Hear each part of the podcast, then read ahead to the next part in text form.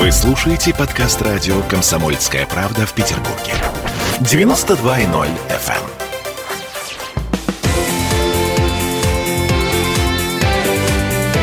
Картина недели. На пороге лета стоим. С тревогой за этот порог смотрим, а, потому что черти что происходит. А, я Дмитрий Делинский. Я Ольга Маркина. Ректор гуманитарного университета профсоюзов Александр Записоцкий вместе с нами. Александр Сергеевич, здравствуйте. Здравствуйте. Вашим словам, черт знает, что происходит, я немного удивился. Потому что черта на минувшей неделе было не больше, чем на всех предыдущих. Слушайте, но трудно в это поверить, но два года назад самой большой, самой глобальной проблемой был отвратительно плохой финал эм, сериала «Игра престолов» престолов. А, собственно, после него как раз в мире все вдруг и пошло вверх тормашками. Вы открываете для меня что-то новое, потому что я вообще этот сериал не смотрю. То есть вы один из тех самых людей, ну, один из пяти-шести горожан, которые не смотрели «Игру престолов». Скажите еще, что вы в улицах разбитых фонарей не снимались. Нет, не снимался и не смотрел. И более того, я из того анекдота, знаете, как приходит Чукча в литературный институт сдавать экзамены, его спрашивают, это читали? Он говорит, нет, это читали. Нет, Толстого, там, Чехова, Достоевского не читал. Вот. А потом Чукче надоело это все. И он говорит, а Чукча вообще не читатель, Чукча писатель. Ага. Понятно. У, у меня была девушка, которая э, никогда в жизни не видела иронию судьбы или с легким паром. Я думаю, Отнош... это было причиной. Отношения прошли Давайте недолго, не да. путать «Игру престолов» с классикой нашего кинематографа Конечно. моего друга, гениального Эльдара Рязана, mm. увы, так. ушедшего из жизни. И все-таки э, возвращаемся к тому, что происходит на этой неделе. Э, значит, кейс Протасевич. Это самая главная, самая большая новость. Э, Александр Сергеевич, воздушное пиратство. Или, или это последний гвоздь в гегемонию коллективного Запада? Вообще, я вам скажу, что с моей точки зрения Лукашенко – герой – вот относиться к нему можно по-разному. Он может быть не симпатичен. Вот он как-то сетовал, что э, жители Минска смотрят на него э, немного скептически. Не все, конечно. Он говорил про часть жителей, потому что он вот э, выходец из села, совершенно типичный, вот такой представитель белорусской сельской культуры. Э, в этом смысле, допустим, вот представители рафинированной петербургской культуры могут его воспринимать как э, ну, какой-то такой чужеродный элемент. Эм, но при всем при этом, на мой взгляд, он герой. Это человек, который делает правильные поступки, защищая свою страну. То есть вы всерьез верите, что во всей этой истории герой Лукашенко? Безусловно, и, причем а, белорусские, и, и белорусские спецслужбы. Ну, это я просто спросила. А, белорусские спецслужбы выполнили свой долг. А, как о каком там терроризме может идти речь? Это Запад кричит о терроризме. Запад, который сажал в нарушение многих конвенций там, там у себя самолеты, включая самолет президента Боливии Моралеса. Совершенно, Это в Австрии было, Да, помню, совершенно да. гнусная mm-hmm. история. Она совершенно не единственная. Строго говоря, по международному праву, воздушное пространство любой страны является зоной юрисдикции этой страны.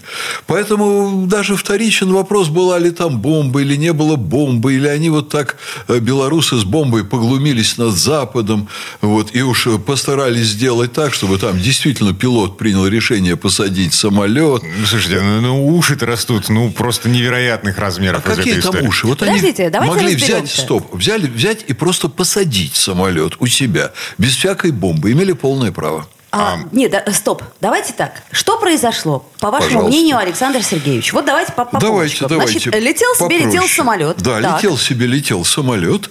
И в этом самолете находился фашист, террорист, человек, объявленный Белоруссией преступником и совершенно за дело, работающий на западные спецслужбы, провоцирующий беспорядки по новой технологии.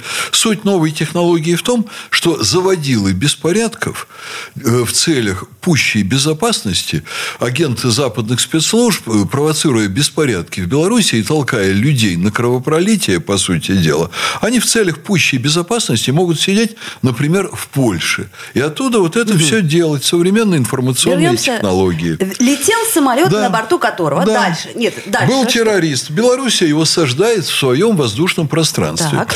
Это примерно то же самое. Я не буду тут вот буквально точен, потому что я не вникал вникал и вот не смотрел перед нашей встречей в детали международного права, хотя у меня есть серьезные консультанты и в этой области. Но э, вот представьте себе, человек террорист, бандит и так далее, э, преступник, угу. объявленный международный розыск, садится на корабль. Угу. Ну, в любой стране. Угу, угу. Вот пока корабль не вышел из территориальных вод этой страны, его любая спецслужба этой страны в установленном международными конвенциями порядке имеет право корабль остановить, допросить, снять с корабля преступника и отправить его в тюрьму. Гипотетически да. А теперь э, давайте еще одну вещь рассмотрим. Давайте. А зачем э, тогда Лукашенко всем начинает говорить, что, понимаете, тут ни при чем это, а тут как бы, у него был сигнал, э, и как, как это... Э, Олечка, за, нет, правда. Олечка, мне жаль только, что наши радиослушатели вас сейчас не видят. Да, я неплохо что выгляжу это, э, Выглядите вы замечательно. На вас вот то, что вы были продюсером э, радиомарафона, на вас не сказалось совершенно. Вы только хорошеете.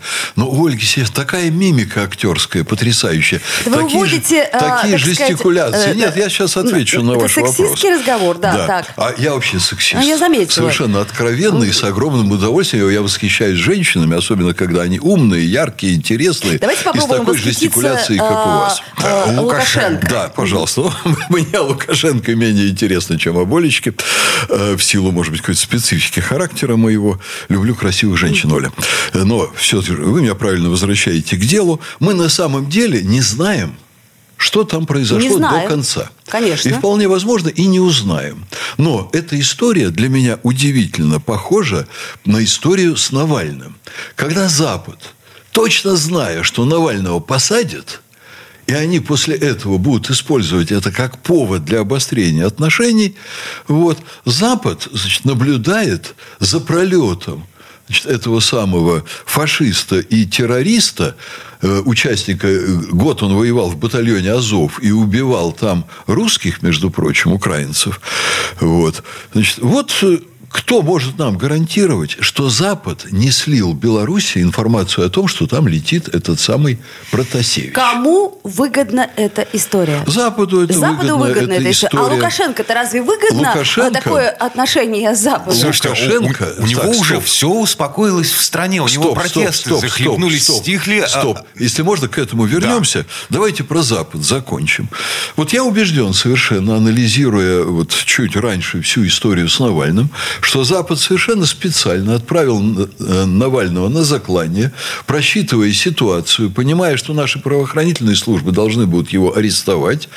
И дальше, когда они его арестуют, западные службы организуют уже информационную невероятную вакханалию, давление на Россию, там крик, э, который на Западе будет необычайно громкий. У нас многих он тут развлекал долгое время, а в Азии вообще на это внимание не обращают, в Африке и в Латинской Америке. То есть, это это чисто западные штучки, в какой-то степени рассчитанные на дестабилизацию ситуации у нас, хотя им давно понятно, что пока президент Путин, они у нас ничего не дестабилизируют. Но у себя, у э, Евросоюза свои игры с американцами, весьма сложные политические, там борьба за свои интересы определенные.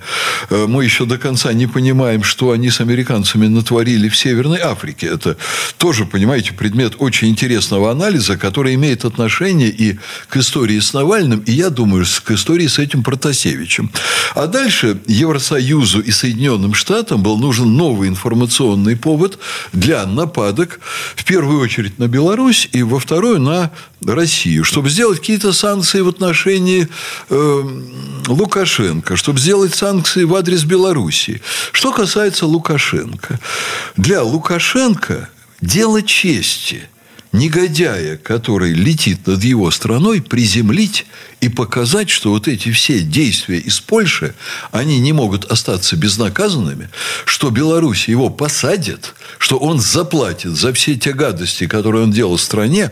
Я вам скажу, что мы еще живем в гуманитарное, понимаете, время. Вот. В Беларуси смертная казнь, нам, напомню, не отменена. Между прочим, да. да. И а, она применяется. Да, слушайте, а цена вопроса вот этой а, мстительности, а, я бы так это назвал. Значит, 3 миллиарда инвестиций, 3 миллиарда Ой, евро да вы еще посмотрите, на что они там там. Запад вообще никому не дает деньги без собственной выгоды. И вот если там речь идет о трех миллиардах, вы копнете, и вы увидите, что они хотели 3 миллиарда дать самим себе э, под флагом Беларуси. Так же, как они, Запад, э, ну, конкретно, если американцы, более триллиона долларов э, вбухали в Ирак, и все, весь этот триллион разворовали сами. Угу. С небольшой помощью иракцев. Вот а... любая западная помощь – это деньги, которые они дают, чтобы разворовать самим. А фактическая остановка авиасообщения с Беларусью. И чего? Но...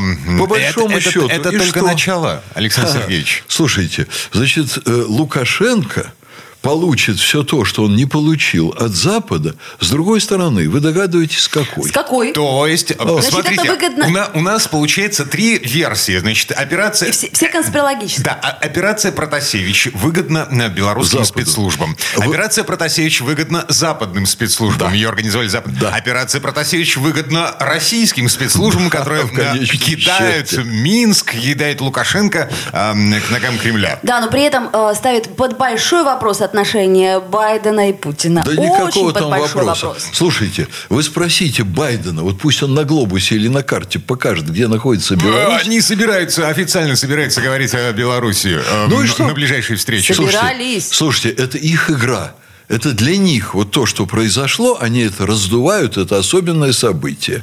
Ничего себе, ну, на мой взгляд, да? это действительно особенное событие. Давайте Вы... сделаем паузу, после нее вернемся в эфир. А, Рекламу послушаем. Александр Записоцкий, ректор гуманитарного университета профсоюзов. Ольга Маркина. Я Дмитрий Делинский. Вернемся.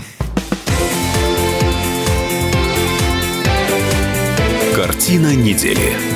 Мы тут порт-ячейку организовали, «Бычью России» называется. Я секретарь, это мой актив. А вы кто такие? Он пришел на радио «Комсомольская правда».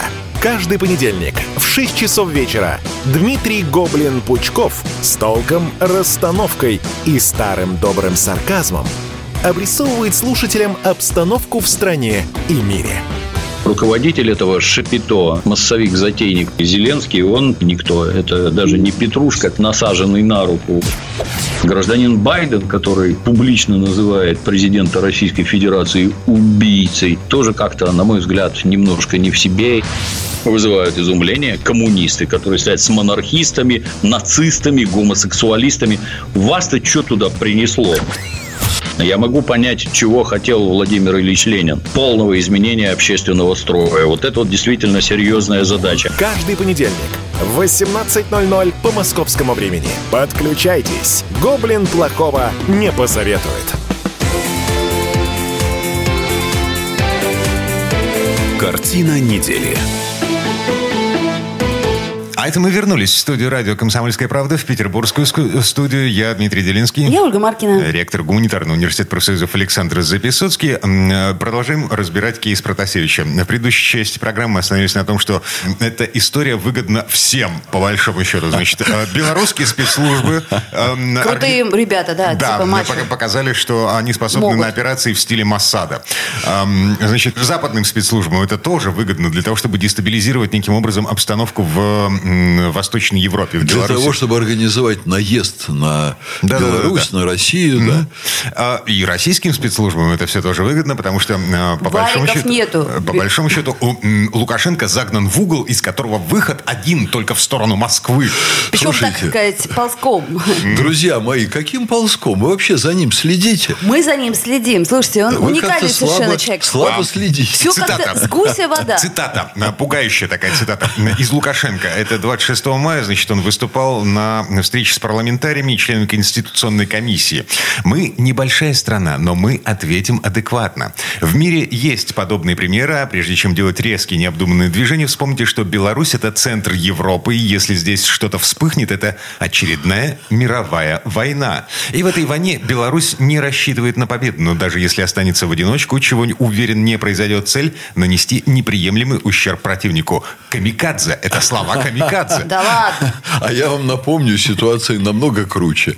Когда Лукашенко выгонял всех западных послов из Беларуси к чертовой матери. Просто взял всех послов, выгнал. И? И, и все великолепно. А понимаешь, и ничего. Вот Лукашенко это уникальная такая фигура, что и ничего. Вы, вы помните вот это жуткое совершенно история с этими кровопролитиями? И ничего. Понимаете, уже казалось бы, человек вот что после этого должен? А ничего, понимаешь? Я вам теперь скажу, с вашего позволения, что с моей точки зрения Лукашенко гениальный политик, чрезвычайно выгодный для своей страны. А, слушайте, такой Ким Чен Ин, э, Ким Чен Совершенно Ир, нет. Ким Чен э, что-то там, не помню, не что, такой, не вед, такой, ведущий Дима. себя в стиле а, а, плевать, плевать на, на то, что скажет весь остальной Вообще-то мир. да. Угу. Вообще-то плевать абсолютно. А я вам скажу, при всем при том, что опять-таки вот э, радиослушатели и люди, присутствующие в этой студии, вот имеют полное человеческое право не любить Лукашенко, ему не симпатизировать. Как я, например. А имеете право, Оля, безусловно. Вот. Но если отрешиться от э, вот этого такого сельского говорка, который на самом деле, ну, он ведь ничего в себе плохого не несет, то мы видим человека, приносящего огромную пользу своей стране. Он вытащил Беларусь из таких неприятностей в начале 90-х. Он принял столько интереснейших хозяйственных решений. Я это все изучал специально. Я ведь чуть-чуть ученый. И я вам хочу сказать, что есть и несколько моделей выхода стран, образовавшихся на постсоветском пространстве из Советского Союза. Модель Советского Союза, вот э, когда он распадается, модель России, модель стран Балтии, модель Польши, модель, например, Азербайджана, модель Украины, модель Белоруссии. Вот самые удачные модели, с моей точки зрения, для населения в целом. Не для олигархов, э, которые в ряде стран очень выиграли. Например, на Украине они все в шоколаде, там страна гибнет, люди голодают, сеют картошку, олигархи все болтаются в Монако. Очень плохая модель. Балтия. Страны Балтии лишились трети населения и практически тоже нищенствуют, хотя ведут себя очень культурно и интеллигентно. И достойно, и ни у кого Да. ничего не просят. Достойно. Я как раз уважаю страны Да. Балтии. Я, очень. я тоже к ним отношусь, я отношусь с большой симпатией. Но то, что с ними произошло после развала СССР, это трагедия. С моей точки зрения, чрезвычайно, чрезвычайно удачная модель Алиева. Потрясающая. Вот Алиев в чем-то, так сказать, идет тем же путем, как и- Алиев старший, Алиев младший. да, оба. Умнейшие люди, великолепная семья, беспокоятся о стране. Элита богатеет, элита удовлетворена происходящим. Богатые люди, много миллионеров, есть миллиардеры.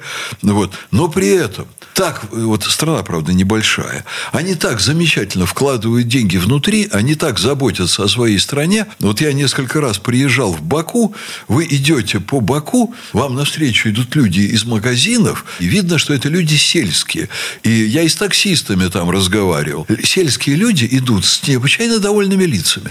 Хорошо, когда страна маленькая, а нефти много. Они хорошо одеты. И социалка там очень Они хорошая, купили очень в плотная. магазинах все, что они хотели. Они вот приехали там из глубинки азербайджанской. Они счастливы. Они очень хвалят Алиева. Все простые люди.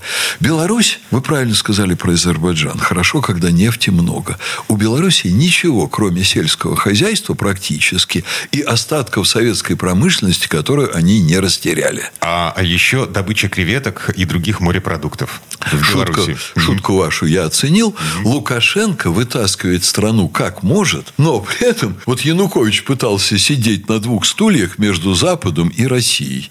И получилось ужасно. Лукашенко, при всем при том, что его с обеих сторон хотят скушать, он сидит между Западом и Россией, умудряясь поддерживать в стране порядок, без наркомании, проституции, преступности, А нормальное остальное, вот, производство, да, вот хорошее мы образование. наблюдаем, это, э, что называется, лес рубит, щепки летят. А, Да? Конечно, Запад пытается его подъесть с одной стороны, российские олигархи, которых он туда не пускает, с другой стороны, а он занимается своим делом. И вот в этой истории он показал, что он не простит предательства интересов своей маленькой страны никому, в том числе и Протасевичу, э, что, так сказать, перспективы сесть в тюрьму у Тихановской за то, что она сделала, и у многих других, кто будет гадить вот этой самой маленькой Беларуси. Замечательно, молодец, настоящий лидер, отстаивающий интересы своего государства. Есть еще один любопытный момент. Эм, Мнение тут наткнулся в интернете, не мое, но цитирую. Белорусская операция, крайне важна для демонтажа прежнего мирового порядка. Порядок заключался в том, что лишь э, одна страна в мире, Соединенные Штаты, определяет, как надо жить и что можно делать. И если батька в ближайшие недели не получит от коллективного Запада реальной угрозы непоправимого ущерба, значит, глобальное господство американцев закончено и начинается новая эпоха, которую можно условно назвать новым средневековьем, потому что на каждой территории порядок устанавливает местный царек, которому плевать на всех остальных. Александр Сергеевич, не пугает такая перспектива? Я вам скажу на это, что то, что власть Соединенных Штатов заканчивается, Но мы это... на лихачевских чтениях да. говорили 15 лет назад. Это да. А, и мы с вами говорили об этом многократно. Пару да. лет назад вот. я выпустил толстенную книгу про глобализацию. Она научная, ее читали только ученые. И там, понимаете, центральная мысль глобализации не то, чтобы пошла вспять, но наряду с глобализацией нарастает локализация. Это не просто, так сказать, вот наличие многих полюсов силы в мире, а это регионы э, все больше усиливают определенную самостоятельность по отношению к некоему мировому порядку. То есть одновременно идет два процесса. Вот вы говорите, что это средневековье, а я вам скажу, как человек, изучающий эти процессы, никакого средневековья. Просто в мире все происходит так, что э, когда различные тенденции развиваются, есть приливы, есть отливы. А, смотрите, все-таки вот эта атомизация... Не э, атомизация, Дмитрий, перестройка некоторая. Да. Когда региональные связи, они снова становятся очень важными, образуется реально много э, центров силы, но это не означает вовсе, что мир возвращается к средневековью. Не снизит ли это управляемость общими глобальными процессами? То есть в одном углу думают и затевают одно, в другом углу затевают другое. Мировой порядок нарушится. Я вам на это замечу, что мировой порядок был очень сильно нарушен, когда Соединенные Штаты начали ломать международное право. Вот, скажем, резкое ухудшение наступило после распада Советского Союза, а резкое улучшение наступило, когда Советский Союз и помогавшие ему державы Запада выиграли у фашистской Германии. Они тогда создали ООН, они создали очень сильные механизмы сдерживания конфликтов международных. А международное право было отстроено и очень прилично работало. Соединенные Штаты все это разрушили устроили, устроили хаос. Э, Лавров правильно говорит, и российская дипломатия, что Соединенные Штаты пытались поставить на место закона по-бандитски, вот как у нас говорят, по-пацански, свои правила, которые они вот будут устанавливать. Угу. Вот это не получилось. Сейчас ломается не международный порядок, не международное право ломается, а ломается действительно вот многолетняя, так сказать, попытка, это примерно, ну, считайте, 30 лет, Соединенных Штатов править миром по своему усмотрению. Гегемония Запада уходит в прошлое, а это означает, что мир будет возвращаться не к удельным княжеством, а опять будет усиливаться роль ООН и других международных организаций, роль Запада там будет ослабевать, Западу придется со всеми договариваться. Это будет означать, что мир возвращается к нормальному порядку, когда голоса разных стран будут услышаны, в том числе и Белоруссии будет услышан голос. Я искренне надеюсь на то, что вы правы, Александр Сергеевич, но что-то терзает меня смутные сомнения по этому поводу, потому что, ну, правда, в каждом углу каждой твари по паре. Э, не нравится мне эта вот картина это мира. уже невозможно в принципе. Mm-hmm. Надо понимать, что с современными массовыми коммуникациями невозможно. Но вы, журналисты, имеете право сомневаться, когда вам ученые такое говорят. А, но Я... мы же просто, а... просто видим. Вот Лукашенко э, поймал Протасевича в небе над Беларусью. И правильно сделал. Один По раз я, поймал. я уже проспорила Александру Сергеевичу э, спор про Лукашенко. Больше я с ним спорить э, по поводу Белоруссии не буду. Сделаем паузу, вернемся в эфир. Да, и поменяем тему заодно. Картина недели.